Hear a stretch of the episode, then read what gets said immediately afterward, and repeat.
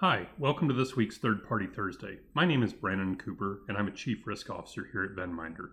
Today, we're going to talk a little bit about board reporting.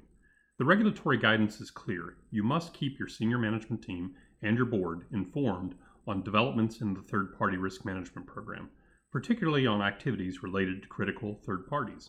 But what does that really look like in the real world?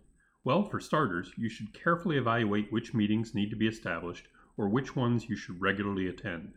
You need to establish a sustainable, repeatable circuit of meetings, perhaps updating your risk committee monthly and your board quarterly, and anyone needed if something dramatic occurs.